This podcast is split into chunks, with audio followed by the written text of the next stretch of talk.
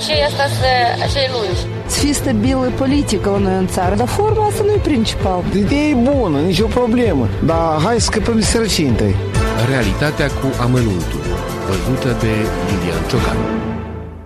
Am găsit o pagină pe Facebook, se numește teza.md și am fost copleșit de o mare nedumerire, stimați ascultători ai Europei Libere.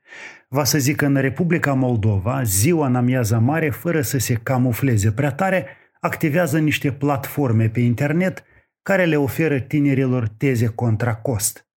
Cea suspomenită are și număr de telefon și adresă, deci la rigoare ar putea fi lesne găsiți acești oameni și luați la întrebări, dar se pare că nu are cine să o facă. M-a amuzat mai cu seamă faptul că firma cu pricina lucrează non-stop, adică poți să le telefonezi și în dricul nopții, iar ei te vor asculta cu drag. Oamenii au și un site cu modele de teze care pot fi cumpărate, cu modalități de plată, cu termene de realizare, iar plata se face la orice filială a unei bănci din Republica Moldova. Am citit un text pe această temă scris de Point.md încă în 2013. Deci mișmașul înflorește de multă vreme și nu are cine să-l oprească. Atunci un reprezentant de la MAI spunea că nu există plângeri, iar fără ele nu se poate face nimic. Caragioasă de dreptul explicația asta.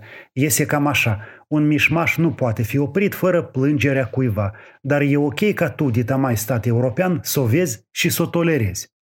Cred că vă dați seama unde ne duce acest business, nu trebuie să vă explic eu. Sunt convins că nimeni nu ar vrea să aibă de face cu un medic care și-a cumpărat teza de licență sau de doctorat.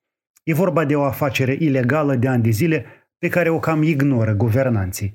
Mă întreb dacă actualii guvernanți, care au declarat război corupției și mișmașurilor, ar putea să fie mai exigenți. Ce zic reprezentanții actualei puteri pro-europene?